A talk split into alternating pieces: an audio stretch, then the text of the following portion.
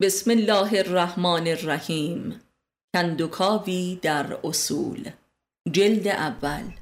معلف استاد علی اکبر خانجانی. صفحه 104 درباره پزشکی. علم طب قدیمی ترین علوم تجربی بشر و نیز قدیمی ترین علوم انسانی است. از زمانی که انسان بوده بیماری هم بوده است. این وضع علم طب را به عنوان یک نیاز وجودی پدید آورده است که ریشه در غریزه حیات دارد. در قیاسی با این امر همه علوم و فنون دیگر تشریفاتی و اموری ثانویه محسوب می شوند حتی علوم و فنون دینی. زیرا وقتی که بیماری و درد و سستی بر انسان غالب شود حتی غریزه بنیادی مثل گرسنگی و شهوت نیز از اهمیت و فعالیت ساقط می شود و بلکه امور و تعهدات مذهبی نیز از درجه اعتبار و امکان ساقط می شود بنابراین نیاز به علم طب و درمانگری بر هر نیاز غریزی و علمی و اعتقادی دیگری رجحان دارد. زیرا وقتی که سلامتی نباشد اصلا حیات و هستی انسان قابل تحمل نیست و از ارزش ساقط می شود تا چه رسد امور و ارزش های دیگر قایت بیماری آن است که فرد بیمار آرزوی مرگ و نیستی می کند و گاه عزیزترین نزدیکانش نیز برایش آرزوی مرگ می نماید. پس می توان گفت که سلامتی امری مقدم بر زندگی و هستی است و همه ارزش های برخواسته از حیات و هستی انسان مشروط به سلامتی می باشند. پس سلامتی امر اول و ارزش اولین و بلکه زیربنای ارزش های مادی و معنوی بشر است و ارزشی فوق حیاتی و فوق وجودی است ولذا علم طب و درمانگری هم از چنین اهمیتی بنیادی برخواسته است و ارزش آن در نزد بشر اشد و اعلای ارزش هاست. و اگر دقت کنیم سایر ارزش ها و اعمال و امیال و اعتقادات بشری تحت شاع همین اهمیت قرار دارد و از همین امر تقضیه می شود مثلا ارزش علم و تکنولوژی اساساً از بابت آن است که در خدمت سعادت بشری تصور می شود و اصل و محور سعادت هم سلامت است. رفاه به این دلیل اینقدر طرفدار دارد که پنداشته می شود که در خدمت سلامتی است. باید سلامتی را در همه جوانب آن از جسمانی و عصبی و عاطفی و روانیش مد نظر داشته باشیم. و می‌دانیم که بیشترین رجوع بشر به امور و اعتقادات دینی نیز بر اساس جستجوی سعادت است که محورش سلامت است. ولذا انسانهای رنجور بیشترین و شدیدترین تمایلات مذهبی را پیدا می کنند پس می بینیم که علم طب رقیبی بزرگ و قدیمی هم برای علم و هم برای دین محسوب گردیده است. و در طول تاریخ نیز به تدریج به طور رسمی مبدل به جانشینی برای علم و دین شده است و طبیب هم همواره به چشم یک ناجی نگریسته شده است. محافل دعانویسی و رمالی و جادوگری یکی از آشکارترین نمونه های سنتی این واقعه است که تاریخی بس کهن دارد و تا کنون ادامه یافته و بلکه در پایان قرن بیستم به صورت موج جدیدی در همه جای جهان فراگیر می شود. و قایت هر بیماری مرگ است. بنابراین علم طب در نفس خودش کباده نبرد بر علیه مرگ و نیستی را بر دوش کشیده است و آرمانش هم پدید آوردن حیات جاوید برای انسان بر روی زمین است. بنابراین اگر قدمت تاریخی طب از مذهب بیشتر نباشد کمتر هم نیست. آدم و حوا از زمانی که از بهشت بیرون شدند دو واقعه در بارشان رخ داد مذهب و بیماری. با خروج آدم از بهشت آدم به نبوت رسید یعنی مذهب آغاز شد. و بهشت که مظهر سلامتی کامل و حیات جاوید بود از دست رفت. بنابراین آشکارا می‌توان مذهب را تاوان بیماری حاصل از خروج از بهشت دانست. پس تبابت و مذهب بایستی رسالتی واحد داشته باشند اگر ماهیتی واحد نداشته باشند. و در طول تاریخ می‌بینیم که نخستین اتبای مشهور جهان جملگی حکیمان الهی بودند که حکمت را از بادی مذهب انبیای الهی کسب نموده بودند. پس به لحاظ عقلی و نقلی و تجربی تصدیق می کنیم که مذهب یا نبوت و حکمت یا طب امر واحدی بوده است. و هنوز هم در کشورهای مشرق زمین و خاص اسلامی طبیب را حکیم گویند و حکمت مترادف با تبابت فهمیده می شود و فقط در فرهنگ جدید اروپایی است که طبیب را فیزیسین می نامند که به معنای فیزیک شناس می باشد و این نشان از گمراهی و مسخ تاریخی این علم دارد که به سوی قشریگری محض رفته است و برای بیماری هیچ منشه روحی و متافیزیکی و جهانی قائل نیست و امراض را فقط اختلالاتی اتفاقی در تن آدمی می داند. از همین نشانه می توان جدایی طب از حکمت و مذهب را شاهد بود و بلکه ادابت اتبا را با انبیا و مذهب که منشأ این علم بودند مترادف دیگر طب در فرهنگ اروپایی واژه مدیسین است که در اصل لغت به معنای دارو می باشد و این امر نشان می دهد که در طب جدید غربی به تدریج بیمار شناسی و بیماری شناسی جای خود را به دارو شناسی داده است و این انحراف ریشه در همان واژه فیزیسیان دارد که طبیب را تن شناس می داند. بدین ترتیب علم طب در تن محصور شده و رسالتش نیز طبعا محدود به تسکین دردهای جسمانی گشته است و در امر دارو تکمیل شده و پایان می‌یابد. برای همین است که امروز سرنوشت و محتوای این علم در دانشگاه ها به واسطه کمپانی های داروسازی تعیین می شود. علم پزشکی به مسابه ویزیتور امپراتوری های داروسازی عمل می کند و آنچه که نهایتا به عنوان ذخیره علمی و درمانی برای یک پزشک فارغ و تحصیل شده تا آخر عمرش باقی میماند و محور کارش قرار دارد داروشناسی است در دست داشتن کاتالوگ هایی که از جانب کمپانی های داروسازی به دستش می رسد. مثل استفاده از جدول ضرب یا جدول مندلیوف و یا خیلی دقیق تر جدول لوگاریتم. از زمانی که گفته و یا پنداشته شد که در فلان غذا یا گیاه خاصیت درمانی و حکمت برای بهمان بیماری وجود دارد حکمت و طب حقیقی از منشأ و اصل خود دور و به تدریج بیگانه شد. یعنی از ماهیت انسانی و معرفتی و دینی و روحانی خود فاصله گرفت و تبدیل به فن شد و از همینجا به تدریج به سوی زدیت با عقل و معرفت و مذهب رفت و تبدیل به نوعی شغل گردید. همانطور که اگر پیامبری بخواهد برای هدایت و ارشاد مردم از آنها پول بگیرد و نبوت را تبدیل به امرار معیشت کند از اصل خود ساقط شده است. تبنیز دقیقا همین وضع را یافته است.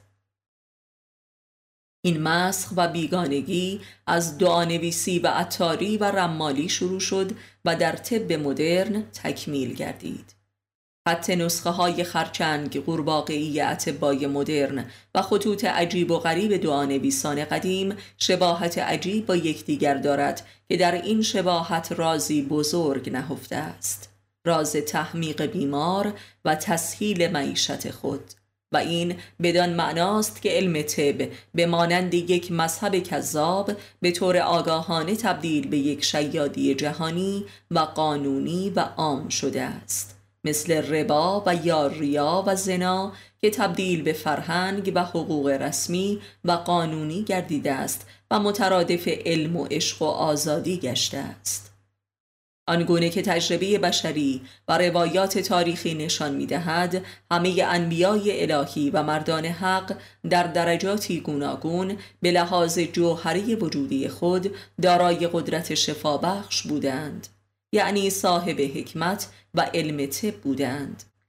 و حضرت مسیح علیه السلام از مشهورترین نمونه های تاریخی این امر می باشد همانطور که علی علیه السلام میفرماید پیامبر اسلام بزرگترین طبیبی بود که دارویش را به بشریت ارزانی داشت و آن دارو همانا قرآن است.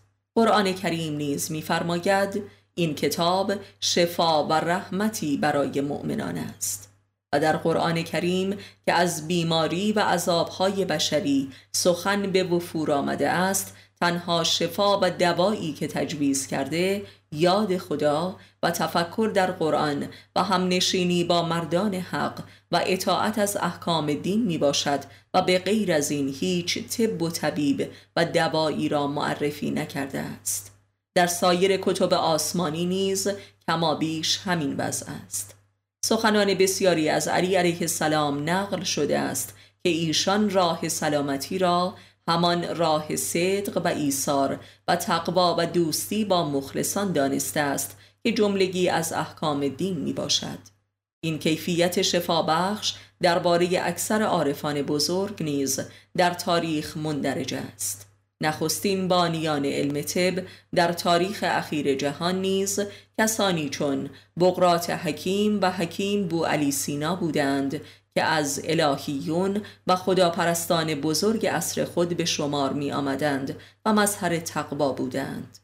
خود بو علی سینا می گوید که علمش را در وادی عبودیت و خداپرستی کسب کرده است و نه در هیچ مدرسه ای و نه در نزد هیچ استادی. و امروزه با اینکه به اکثر آثار طبی بو علی دست یافتهاند ولی به واسطه آثارش حتی یکی از امراض را که او به طرز معجزه آسا درمان می نمود نتوانستند درمان کنند. و این بدان معناست که مسئله تبابت امری آموزشی و مدرسه‌ای و فوتوفنی نیست. این یک حقیقت عبرتانگیز و بس قابل تأمل است که هرگز یک مرض واحد در دوتا مریض به یک راه و روش درمان نمی شود یعنی هیچ نسخه قابل تکرار نیست و هیچ دارویی نیست. همانطور که هیچ انسانی تکرار شدنی نیست و هیچ مرض تکراری نیز وجود نمییابد. و آنچه که امراض مصری نامیده می شود به قول علی علیه السلام یک دروغ و جهل است. یعنی هیچ کس مرضی را از دیگری نمی‌گیرد بلکه در رابطه با دیگری مرضش عود و بروز می کند همانطور که هیچ کس در رابطه با یک جنایتکار تبدیل به جنایتکار نمی شود بلکه ممکن است که جنایتش به عرصه ظهور برسد و تکمیل گردد. همانطور که خداوند هیچ کس را مسئول سرنوشت دیگری نمی‌داند و هیچ کس به واسطه اعمال و ماهیت دیگری جزا داده نمی شود و بیماری یکی از انواع عذابها و جزاهاست. پس اعتقاد به مصری بودن یک بیماری هم جاهلانه و هم کافرانه است و هم ضد انسانی. مطالعات تاریخی و مکاشفات باستان شناسی و از همه مهمتر نمونه های بشری زنده که امروزه نیز در نقاط دور افتاده از مراکز تمدنی به سر می‌برند نشان می‌دهد که انسان در اعثار گذشته عمر بسیار طولانی داشته است و مطالعه بر روی دندانها و استخوانهای به دست آمده در حفاری ها هم داله بر این حقیقت است. که انسان در اعثار قدیم از سلامتی بیشتری هم برخوردار بوده است. و این در حالی بوده است که علم موسوم به پزشکی همواره در حال رشد و توسعه فزاینده است. به هر حال کمترین نتیجه گیری داله بر این امر است که رشد علوم پزشکی و درمانی با رشد بیماری و کاهش عمر بشری در یک راستا قرار داشتند. و حداقل معنای این واقعه آن است که بیماری و پزشکی رابطه ای مستقیم داشته و با یکدیگر رشد کردند و منجر به کاهش فزاینده عمر بشری گردیدند.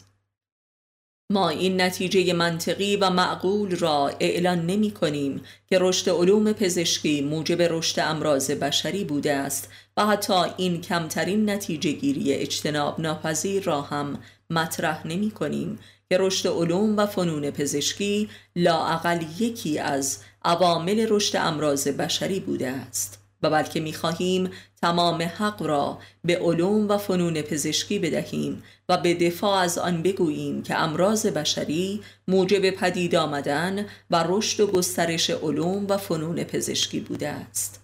بدین ترتیب اگر بخواهیم پزشکی مدرن را که در خطی خلاف حکمت پدید آمده است و لاعقل حدود دو هزار سال قدمت دارد از هر گناهی تبرئه کنیم مجبوریم که این پزشکی را معلول امراض بشر بدانیم و بلکه یکی از مریض ترین پدیده های تاریخ تمدن بشر بخوانیم.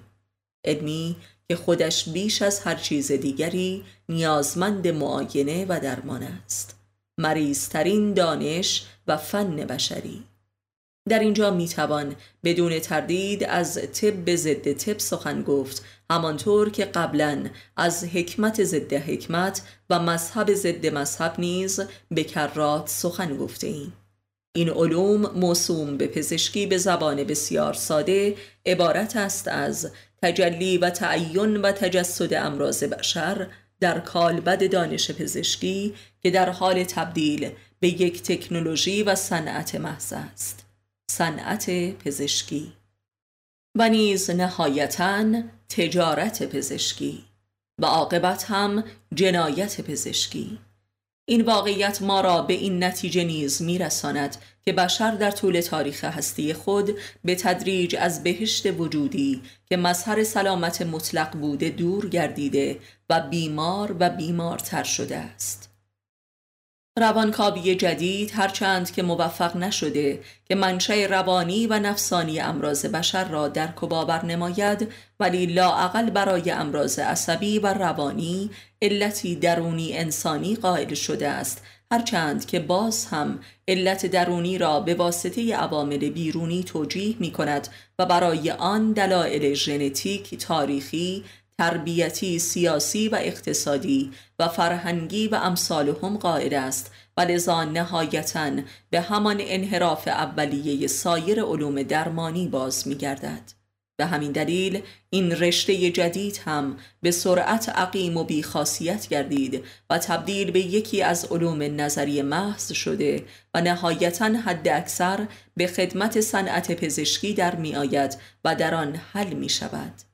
و به صورت یکی از عناصر طب ضد طب انجام وظیفه می کند.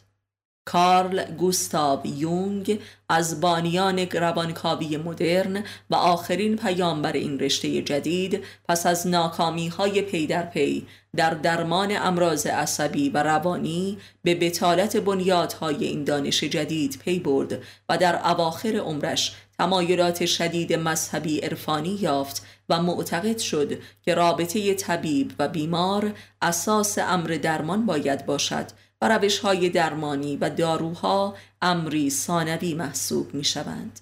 این اعتقاد یونگ که رابطه طبیب و بیمار را به نوعی رابطه پیر و مرید باز میگرداند نشانه ای از رجعت علمی طبی او به کانون دینی علم طب است زیرا اساس درمان و شفای حقیقی در نزد پیامبران و حکیمان بزرگ همانا ایمان بوده است. ایمانی که از طرف مرد حق بر دل بیمار تجلی کرده و او را به مرد حق مؤمن می سازد و به درمان خودش نیز امیدوار نموده و صاحب اراده می کند اراده به شفا یافتن. حکیمان نخستین بشری مثل بغرات و بوعلی و جالینوس هم به شدت بر این امر تأکید داشتند. در واقع می توان گفت که بیمار کسی است که در درجاتی دچار سستی و انحطاط اراده شده است و این ضعف اراده منشأ بروز بیماری است تا آنجا که وجودش را در مقابل امراض تسلیم نموده است.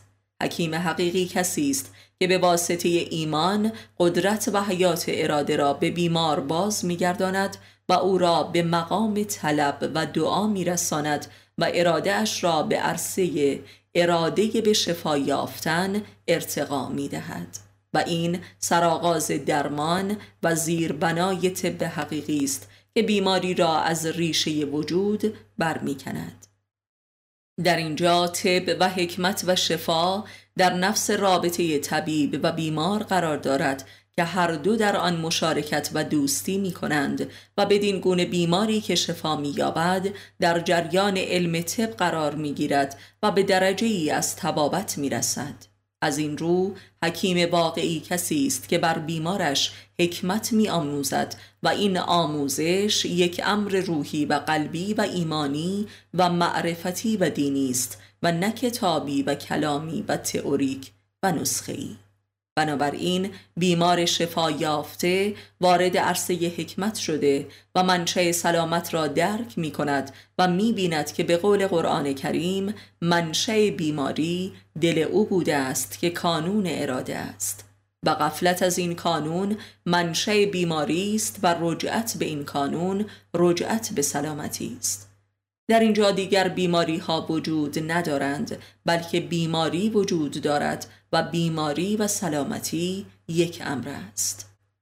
آدمیزاد یا در سمت بیماری قرار دارد و روز به روز بیمارتر می شود و یا در سمت سلامتی قرار دارد و روز به روز سالمتر می شود یا پشت به دل خیشتن است یا رو به سوی دل است. کفر و ایمان. از خود بیگانگی و خود آیی و خودشناسی یا اهل گل است و یا اهل دل است. در درجات گوناگون و لامتناهی. یا رو به سوی طب قرار دارد که همان حب است و یا رو به سوی گل دارد که همان شقاوت است. واژه طب در عربی به معنای پاکی می باشد ولذا طبیب یعنی پاک کننده. پاک کننده نفس بیمار از آلودگی های خاکی. و به همین دلیل است که در فرهنگ اسلامی رزق طیب به معنای نان پاک و بری از دنیا پرستی از دلایل دین پاک است و از عوامل سلامتی می باشد. و لذا طبیب حقیقی نیز کسی است که نفس خود را به واسطه رزق طیب و طاهر پاک نموده است و طبیب گردیده است. پس می‌بینیم که علم طب از محصولات نهایی تقوا و پرهیز از دنیا می باشد و نه محصول آموزش و کتاب. هنوز هم بشریت به تجربه و احساس درک می کند که آنقدر که وجود طبیب در مسئله درمان دخیل است دارو و امکانات پزشکی اهمیتی چندان ندارد. اعتقاد به دست طبیب دال بر حقیقتی گم شده است که هنوز هم احساس می شود ولی فهم نمی گردد و لذا تبدیل به انواع خرافه گردیده است و شعبه ای از طب ضد طب و مذهب ضد مذهب شده است و نوعی بتپرستی و فیتیشیزم پزشکی را پدید آورده است که در دوران قدیم به صورت ورد و جادو و دعانویسی و رمالی مطرح بوده که هنوز هم به شدت رایج است و در پزشکی مدرن به صورت پرستش خدایگونه داروها رخ نموده است. داروپرستی مدرن که کل ماهیت پزشکی است دقیقا همان فیتیشیزم صنعتی شیمیایی است و شاخه مدرن و بسیار پیچیده و مالی خولیایی از همان جهل و جنون قدیم است که سرنخ خود را نیز گم کرده است. قبلا بیمار یک شی و یا ورد بر نوشته ای را که توسط یک رمال یا جادوگر تبرک شده بود به بازوی خود میبست و یا به گردنش آویزان می‌کرد و حالا هم میلیون ها نفر را در سراسر جهان می‌بینیم که اگر انواعی از داروها را در همه جا با خود نداشته باشند تعادل روانی خود را از دست می‌دهند انواع مسکنها آیا این همان فیتیشیزم دو صد چندان شدید شده نیست؟ آیا این همان صورت بسیار پیچیده مذهب ضد مذهب نیست که لباس علم و طب و تکنولوژی بر تن کرده است و به خود میبالد؟ آیا این خرافهی بسیار شدیدتر و مالی خوریایی تر و مهلکتر نیست؟ کسی که به واسطه یک قرص می‌خواهد جن و شیطان مرض را از خود دور کند این نسخه های پزشکی آیا عینا همان دعایی که بیمار به بازوی خود میبست نیست؟ منتها با خطر و ضرر و هزینه بسیار بیشتر از زمانی که مذهب به بازار فروش و سیاست و ریاست رفت تبدیل به خرافه شد و حکمت هم چون به بازار فروش رفت پزشکی شد و علم هم در عرصه فروش تبدیل به فوت و فن گردید و معرفت هم در بازار خودفروشی تبدیل به روشنفکری و هنرنمایی گردید. و این کل جریان تبدیل حق به باطل دین به دنیا و انسان به ماده و دل به گل می باشد جریان بیماری به لحاظ روایات مذهبی می‌دانیم که انگیزه درونی مشاجره آدم و حوا در بهشت و علت نزدیکی به شجره ممنوعه و همکاری با ابلیس همانا میل به حیات جاوید بود. و این وسوسه امروزه از زبان علوم پزشکی به بشریت القا می شود و گویی امروزه ابلیس از زبان دانشمندان این رشته سخن می گوید و بشر را می فریبد زیرا می دانیم که القا کننده میل به حیات جاوید در آدم و حوا همان ابلیس بود. حالان که خداوند به آدم و حوا در بهشت گفته بود که در آنجا از حیات جاوید برخوردار هستند. لذا ابلیس همان حیات جاویدی که آدم و حوا از آن برخوردار بودند را به آنها وعده داد و فروخت و از همین مشتبه کردن امر بود که آنها را از بهشت راند و بیمار و معذب نمود و در یوزه خودش کرد. این دقیقا همان کاری است که کل این تمدن به واسطه علوم و فنونش با بشر می کند مخصوصا به واسطه مکاشفات پزشکی. در واقع می توان گفت که پزشکان خواه ناخواه کارگزاران ابلیس بر روی زمین هستند و همچون شیاطین فریب او را به بشر القا می کنند و همان سلامتی نقد را هم از کف آنها می رو بایند به وعده عمر طولانی. و امروزه با وعده هایی که دانش مالی خولیایی ژنتیک و بیونیک و کلونیک به بشر می دهند آشکارا حیات جاوید را در گوش بشر زمزمه می کنند بیمار به پزشک پول می دهد تا پزشک هم به او عمر بدهد. در همین معامله بسیار رایج و ساده کل جهل و جنون و فریب شیطان آشکار است. اگر ماهیت پول را فهم کنیم این معادله مالی خولیایی و سراسر دروغ هم فهم می شود پول تجسد فشرده شده عمری است که بشر در به دست آوردنش سپری نموده است. عمر تبدیل به فلز شده و یا کاغذ. و حالا در این معامله عمر داده می شود تا عمر به دست آید. و بعد نه تنها عمر از دست رفته در پول به دست نمی آید بلکه ما بقیه عمر باقی مانده هم در گرو پزشک و پزشکی قرار می گیرد و پیش فروش می شود. پس پزشک و پزشکی مدرن گویا رسالتی جزی ندارد تا عمر موجود و باقی بشر را هم تبدیل به عذاب نموده و تباه سازد آیا شیطان با تمام مکر و حماقتش در اینجا فعال نیست؟ آیا این معامله نمایانگر اشد حماقت و جنون بشر نیست؟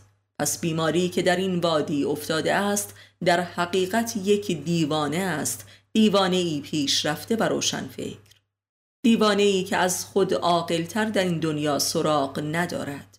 جنونی اندر جنونی دیگر آیا این واقع ما را به یاد آن بیمار نمی اندازد که بو علی سینا نقل کرده است؟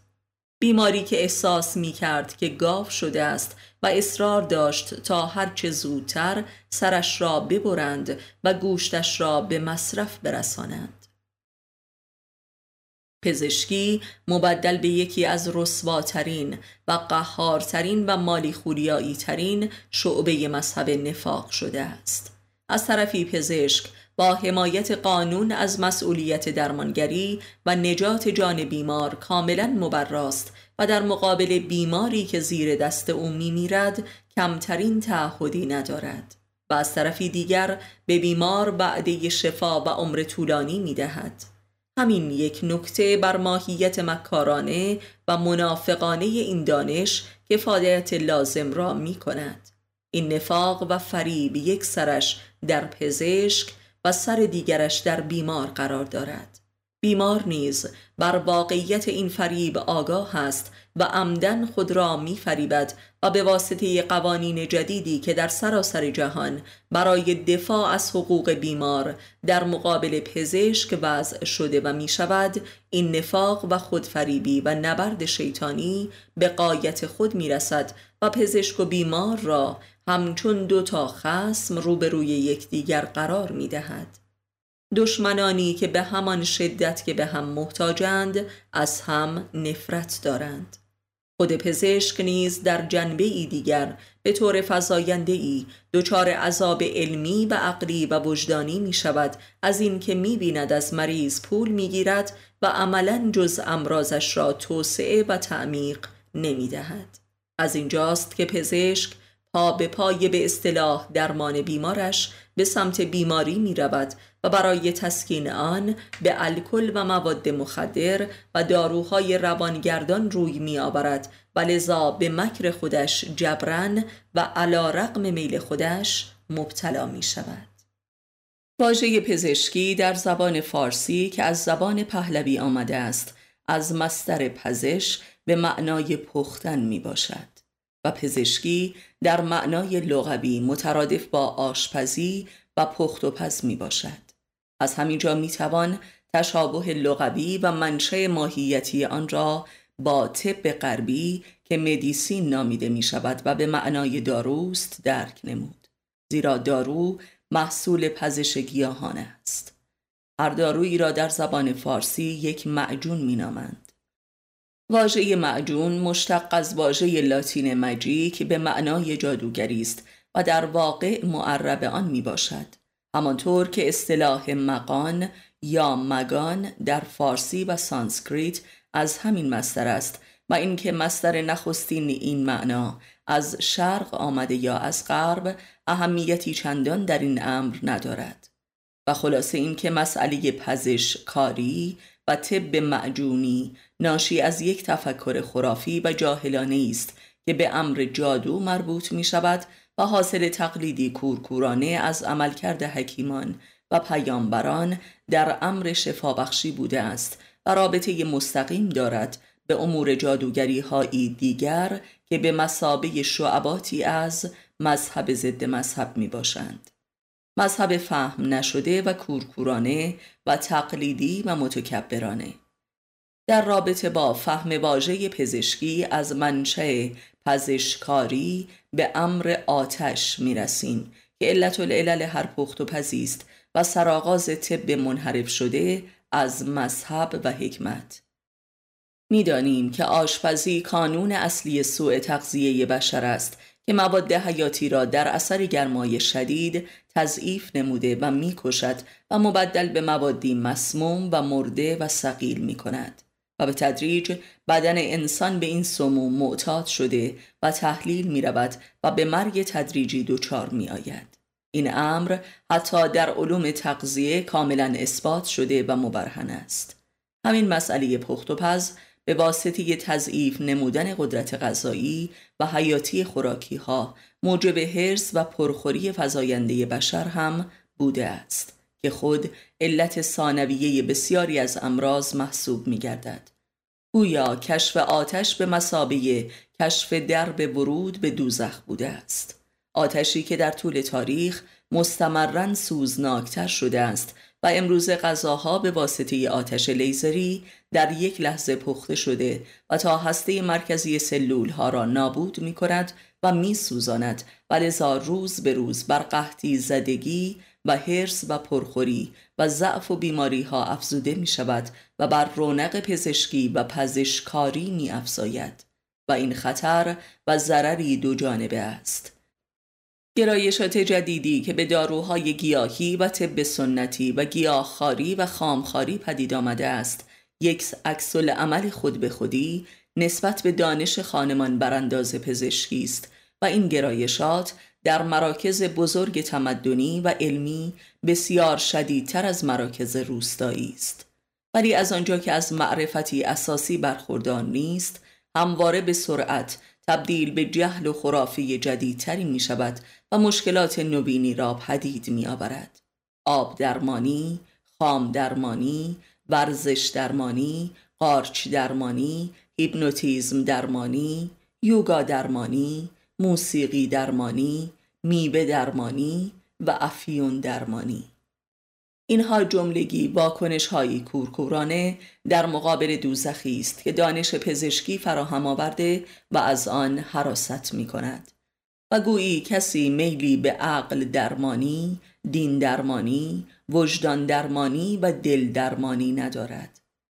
لذا این درمانی های جدید به سرعت تبدیل به ضد خودشان شده و مبدل به شعبات نوینی از طب ضد طب و مذهب ضد مذهب می گردند و بر دردها و سردرگمی های بشر می افزایند و دکانهای نوینی از قارت مال و جان و شعور بشری را سامان می دهند.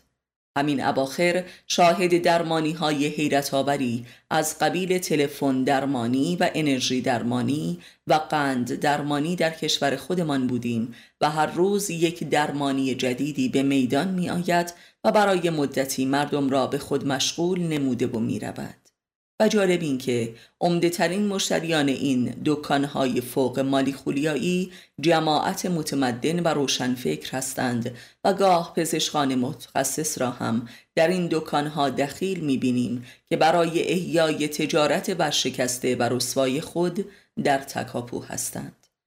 در قرن بیستم شاهد یک پدیده جدیدی در میان برخی از پزشکان صاحب وجدان هستیم که هنوز موفق نشدند که وجدان خود را بکشند و راحت شوند و بتوانند به واسطه قارت جان مردم امرار معیشت نمایند. آلبرت شوایتزر، کارل یاسپرس، یونگ، آنتوان چخوف، صادق هدایت و غلام حسین ساعدی نمونه هایی از این امر می باشند. اینها جملگی کسانی بودند که در وادی تبابت کذایی خود از درد مردم بیدار شده و بر علیه خود تقیان نمودند و از مظاهر معروف بازگشت به خیشتن و معرفت نفس گشتند و میل به حکمت یافتند. به طب حقیقی. اصولا تبابت حرفه است که اهلش یا در مدت کوتاهی ره صد ساله خودفریبی و تباهی را تعیین می کنند و یا به طرز دردناکی به خود می آیند و دست از این کار می شویند. هرچند که تعداد این به خود آمدگان بسیار بسیار اندک بوده است ولی امیدوار کننده است. اصولا امرار معیشت نمودن از طریق درد و زجر مردم کاری بس شاقه می باشد. و شاید از خود فروشی جسمانی هم شاقه تر باشد. در بررسی زندگی و آثار این پزشکان به خود آمده که نام برخی از آنها برده شد عبرتهای کبیری برای اهل معرفت نهفته است. در آثار کسانی چون هدایت که تحصیلات پزشکی را نیمه تمام رها کرد و کتاب گیاه خاری وی به مسابه پایان نامه تحصیلات پزشکی پایان نیافته اوست می‌توان درد مردم را به صورت تنزی کشنده به تماشان نشست. آثار چخوف و غلام حسین ساعدی نیز از همین قبیل می باشند که تا آخر عمر با حرفه خود نبرد نمودند و در این نبرد مردند و نتوانستند بر آن فائق آیند. ولی حقایق تلخی را به بشریت معرفی نمودند که مظهر یک تراژدی موسک است که تنز سیاه هم نامیده شده است. کل ادبیات تراژیک و شعبه مدرنی از آن که تنز سیاه نامیده می شود متعلق به اهل حکمت است و در درجاتی از آن جای دارد و یا لاعقل مقدمی بر حکمت محسوب می گردد فردوسی، هومر، دانته، مولانا، شکسپیر، گوته، داستایوفسکی، چخوف، کافکا هرچند که حکیمان کامل کسانی چون سقرات و بودا و با یزید و شمس بودند که در حکم حکیمان خاموش و مظهر نور حکمت می باشند و به واسطه حکیمان ناطقی چون اتار و مولانا و افلاتون و امثالهم معرفی شدند و خود این حکیمان خاموش شعاهایی از نور حکمت انبیای بزرگ بودند. سرگذشت حکیم بزرگی چون عطار نیشابوری که قبل از بیداریش به تبابت دارویی و بازاری مشغول بود عبرت عظیمی است که به واسطه یک حکیم خاموش به خود آمد و بر علیه خود تقیان نمود و ره سپار بادی حکمت حقیقی شد. ماجرای دیدار بو علی سینا با شیخ خرقانی که یک حکیم کامل و خاموش است نیز بس عبرت انگیز است که موجب انقلاب روحی بو علی شد و زان پس تبابت بازاری را رها نمود و اندکی بعد از دنیا رفت. خود من نیز به عنوان یک طبیب مشابه چنین تجربه ای را پشت سر نهادم. حکیم و طبیب حقیقی کسی است که در وادی معرفت نفس که همان سرات المستقیم مذهب است در عشق به خدمت مردم بنیاد درد و مرض و مرگ مردم را یافته و در اعماق وجود خیش دیده است. انبیای بزرگ در رأس این تجربه قرار دارند. اینان درد بشریت را درک نموده و برایش علاج قطعی یافتند و این علاج همان چیزی است که شریعت نامیده می شود مسئله این است که مرض فقط شکم درد و سردرد نیست بلکه اصل مرض به قول صادق هدایت همان حیولایی است که مثل خوره اراده بشری را می‌خورد و آنچه که مردم آن را بیماری مینامند میبه های بیرونی و حسی و جسمانی آن مرض درونی است که بشر را به خود میآورد. در حدیث قدسی خداوند میفرماید ای فرزند آدم شما همه بیمارید و فقط من سالم هستم. به سوی من آیید تا شفا یابید. و انبیا و اولیا و حکیمان بزرگ محل ظهور رحمت و شفاعت پروردگار بر روی زمین بودند و در عین حال همواره به واسطه مردم آزار شده و گاه کشته شدند. علاوه بر پیامبران خدا حکیمان مشهوری مثل سقرات و شمس تبریزی که به حمالی امرار معیشت می کردند و از فرط حمالی گوش پشت شده بودند نیز کانون شفاعت بودند و مردم از هر جایی و از هر فرقه و مذهبی برای دیدار آنها می رفتند تا شفا یابند. خانه مولای رومی مملو از بیماران ناامیدی شده بود که برای شفا به دیدار شمس تبریزی می رفتند و شفا می یافتند ادبیات برجسته جهان هم از نوع تراژیک و هم کمدیش باستاب روح متفکرانی است که نتوانستند به کمال حکمت و شفاعت برسند و درد بشری را بردارند و لذا با بشر همدردی نمودند و این همدردی راز بقای آثارشان می باشد و علت ماندگاری و محبوبیت این آثار است زیرا همدردی عمیق و عارفانه خود مقدمی بر درمان است. به میزان زیادی از درد و رنج میکاهد. در مطالعه آثار چخوف هدایت داستایوفسکی اتار و مولانا و شکسپیر این احساس به هر کسی دست می دهد و این اثری حکیمانه است در درجه ای از حکمت و شفاعت. به میزانی که علت و منشأ درد و رنج را نشان می دهد و به میزانی که خواننده طالب دیدن این حقیقت است. و این است که علی علیه السلام میفرماید هر که خود را شناخت مشکلش حل شد. زیرا هر مشکلی زمینه ای از بیماری و یا محصولی از بیماری است. و به همین دلیل است که خداوند قرآن را شفا و رحمت برای مؤمنان می‌خواند زیرا منشأ ازلی دردها و رنجها و عذابهای بشر را نشان می‌دهد و همین معرفت بستر شفا یافتن است. و این است معنای آن کلام علی علیه السلام که به راستی که دوزخ همان عدم معرفت است و دوزخ کارخانه امراض و زجر هاست و به همین دلیل است که علی علیه السلام پیامبر اسلام را بزرگترین طبیب معرفی می کند کسی که راه سلامت را به طالبانش نشان می دهد و از همین رو نام مذهب او هم اسلام است که به معنای راه سلامتی می باشد و مسلمان یعنی کسی که در عمل روی به سلامتی نموده است و اعمال خود را دگرگون کرده است و نه اینکه ظواهر اعمالش را با نمایشات عبادی قشنگ نموده است. امراض بشری محصول جدال انسان در جریان تنزل. از اعلی الالیین به اسفل السافلین است که انسان را در عالی ترین وضع خلق کردیم و سپس او را به پست ترین وضع ساقط نمودیم. قرآن کریم. به زبان ساده این تنزیل همانا جریان خلقت تشریعی و تدریجی انسانی انسان است. و اگر این تنزیل نمی بود انسان یا فرشته ای در آسمان باقی می ماند و یا حیوانی بیش نمی بود. این تنزیل همان جریان تدریجی گل آلوده شدن روح است و یا روح آلوده شدن گل. که هر دو امری واحد است. جریان اسارت روح در خاک و یا جریان روحانی شدن خاک. و این جریانی فزاینده در طول تاریخ و نیز در طول عمر هر بشر است و این دو طول نیز امری واحد است از تولد تا مرگ از خلقت تا قیامت.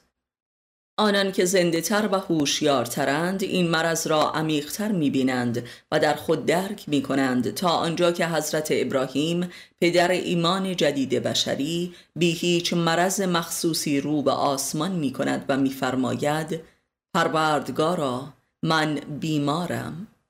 او جسم درمانده و وجود محدود خود در عالم خاک را در مقابل آسمان لامتناهی رنجور مییابد.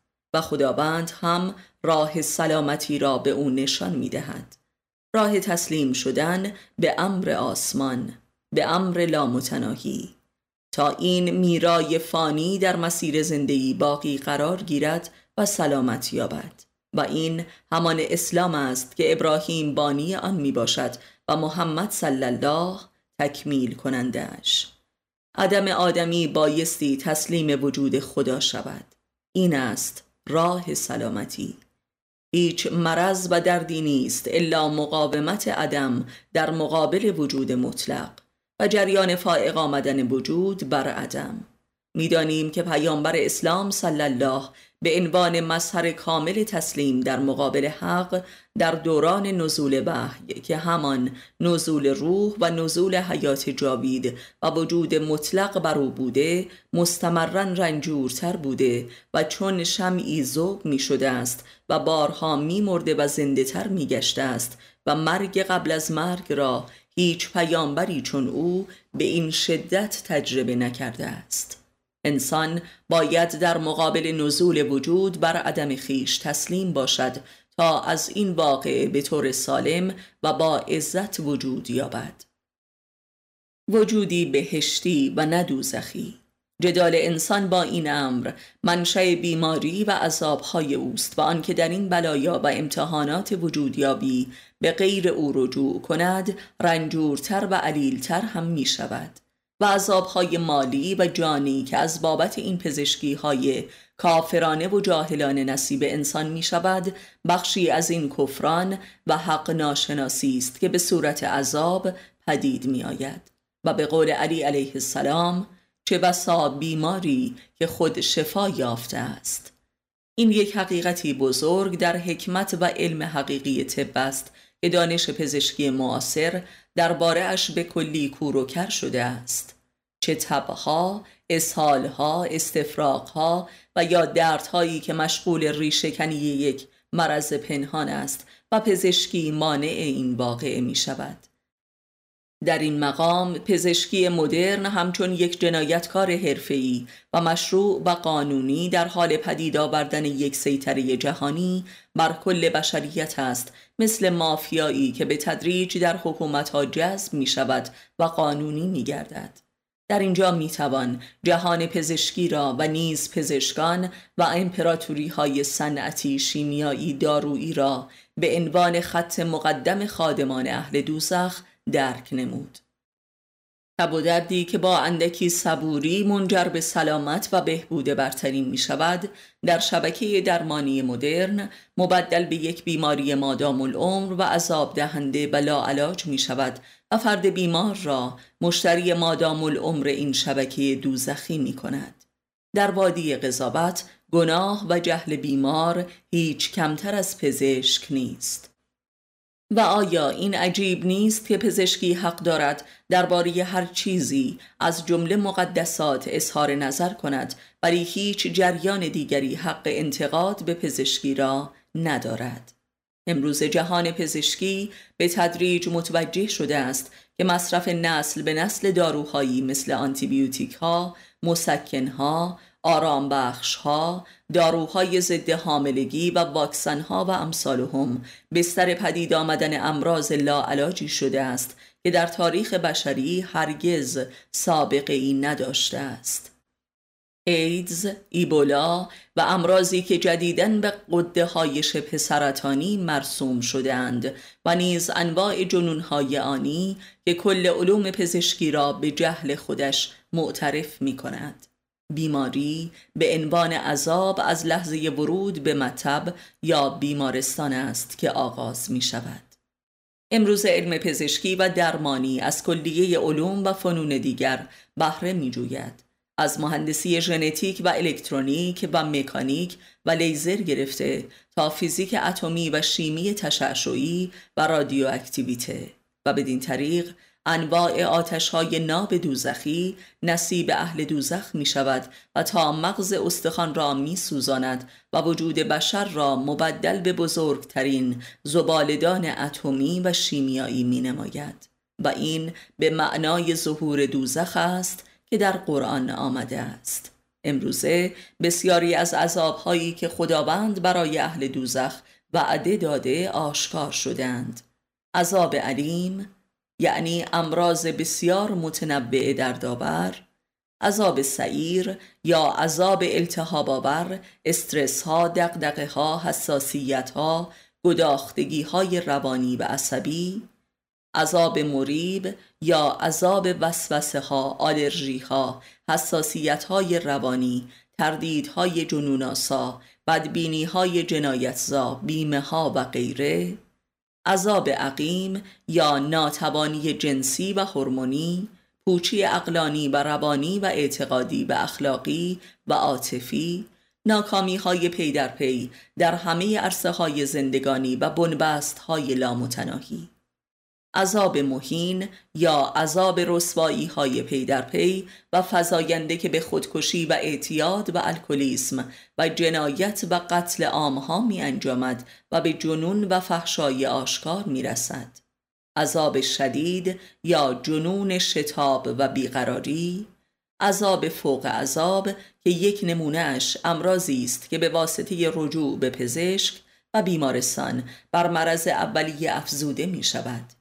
و اینها صورتهایی از عذاب یوم قیامت می باشد که هر کسی به دست و پای خود به کانونهای عذاب خود می رود زیرا نمی خواهد حقیقت را تصدیق نموده و توبه کند و شفا یابد.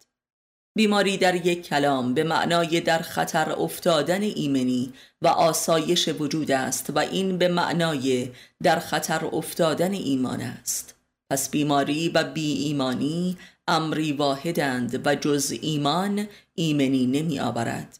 بیمه که به معنای در بیم انداختن است قدرتمندترین ابزار شیطان در لغزانیدن انسان از عرصه ایمان و سلامتی است تا راه دوزخ را برایش هموار و ظاهرا ارزان سازد به قیمت پیش فروش نمودن کل عمر.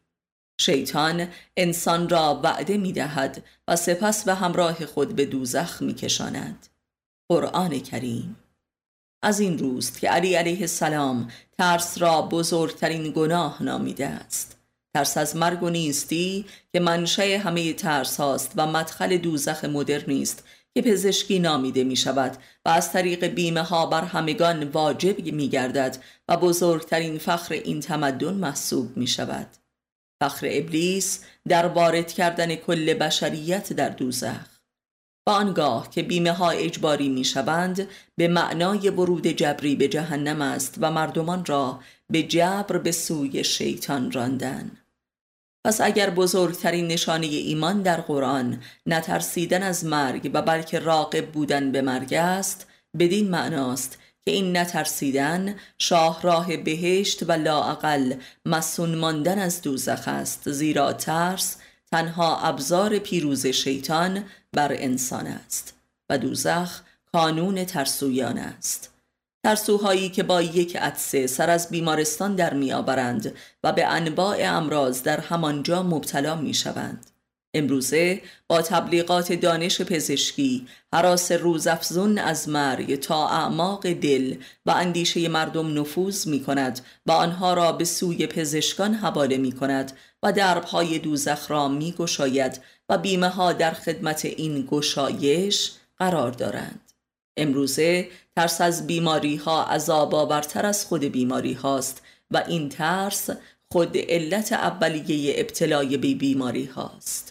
و این همان ترسی است که از جانب شیطان القا می گردد و وعده به سلامتی و عمر جاویدان می دهد. و امروزه به عنوان یک عبرت و حجت عقلی می بینیم که خود جامعه پزشکی و درمانی به لحاظ جسمانی و روانی در رأس رنجورترین و درمانده ترین مردمانند که در خفا به رمالان و جنگیران و شارلاتان های موسوم به هیپنوتیزم درمانی و انرژی درمانی رجوع می کنند. این رسوایی برای اهل عقل کفایت لازم را می نماید. ولی به قول خاجه انصاری خدایا آن را که عقل ندادی پس چه دادی؟ و فاجعی هولناکتر از این آنکه حتی اکثر رهبران دینی هم امراض لاعلاج و عذابآور این دوران را که حیات و هستی بشریت را به محلکه جدی انداخته است اموری عادی تلقی می کنند که گویا هیچ ربطی به عمل و کفر بشر ندارد. و به جای اینکه در این موارد مردم را به خدا و توبه دعوت کنند به سوی دربهای دوزخ پزشکی میرانند و تحویل شیطان می‌دهند. به جای اینکه به مردم بگویند که دروغ مگویید خیانت مکنید و مال حرام نخورید تا عذاب نکشید اشک تمساح میریزند امراضی چون ایدز و سارس عذابی بودن جهانیشان کاملا واضح شده است و به هیچ وجه نمی‌توان اینها را صرفا بیماری نامید ولی بیان کردن این حقیقت گویا به جنگ تن به تن رفتن با کل جهل و جنون و کفری است که دانش و تکنولوژی و تمدن نامیده می شود. حتی رهبران جهانی مذاهب هم از بیان این حقیقت وحشت دارند. اصولا هیچ کس نمی خواهد خود را در عذاب اهل دوزخ بداند و توبه نماید تا نجات یابد و کل دانش مدرن و خاص پزشکی بزرگترین فلسفه تقدیس دوزخ و کفر است و مکتب اصالت عذاب و حماقت تا آنجا که کسی که ایدز نداشته باشد و کلا مبتلا به پزشک و پزشکی نباشد آدمی احمق و عقب مانده تلقی می شود گویا پیشرفت همان پیشروی در دوزخ است.